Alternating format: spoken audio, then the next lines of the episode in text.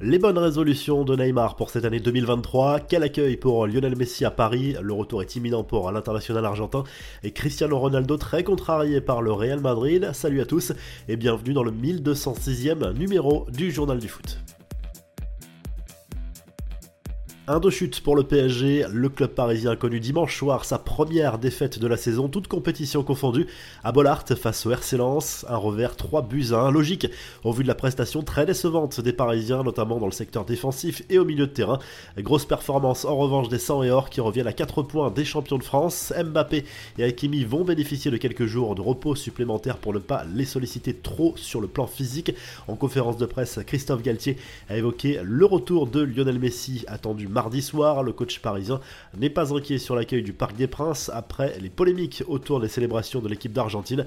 Évidemment qu'il sera bien accueilli chez nous. Il faut surtout, maintenant qu'il a atteint cet objectif incroyable, revenir sur ce qu'il a fait depuis le début de la saison avec l'équipe, à lâcher l'entraîneur du PSG.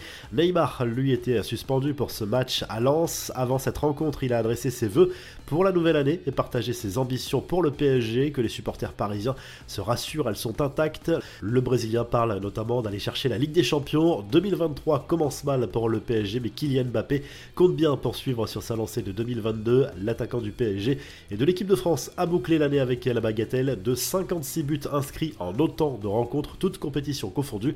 Il devance Erling Haaland et Robert Lewandowski.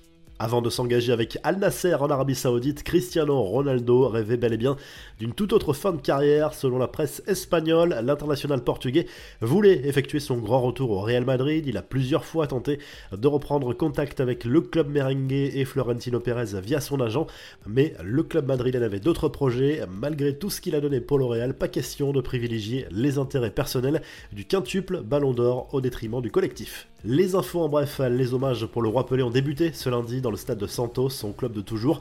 Les Brésiliens peuvent aller se recueillir devant le cercueil du triple champion du monde installé au centre de la pelouse avant les funérailles annoncées pour mardi. Les caméras de télévision du monde entier sont présentes pour diffuser cet hommage en direct. Neymar s'est envolé pour le Brésil afin d'assister aux hommages de toute une nation. On rappelle qu'il était suspendu lors du match face à Lens dimanche soir. De gros ennuis potentiels pour Dani Alves selon le quotidien espagnol ABC. Police catalane a ouvert une enquête après de graves accusations d'une femme à l'encontre de l'ancien joueur du Barça, des faits qui se seraient produits dans une boîte de nuit à Barcelone le 30 décembre dernier. La revue de presse, le journal L'équipe salue la victoire des 100 or contre le PSG dimanche soir en Ligue 1. Le RC solide dauphin des Parisiens, est presque sur un rythme de champion et s'affiche de plus en plus comme un solide prétendant à la Ligue des Champions. Marseille joue ce lundi à Montpellier, Rennes accueille Nice dans la soirée.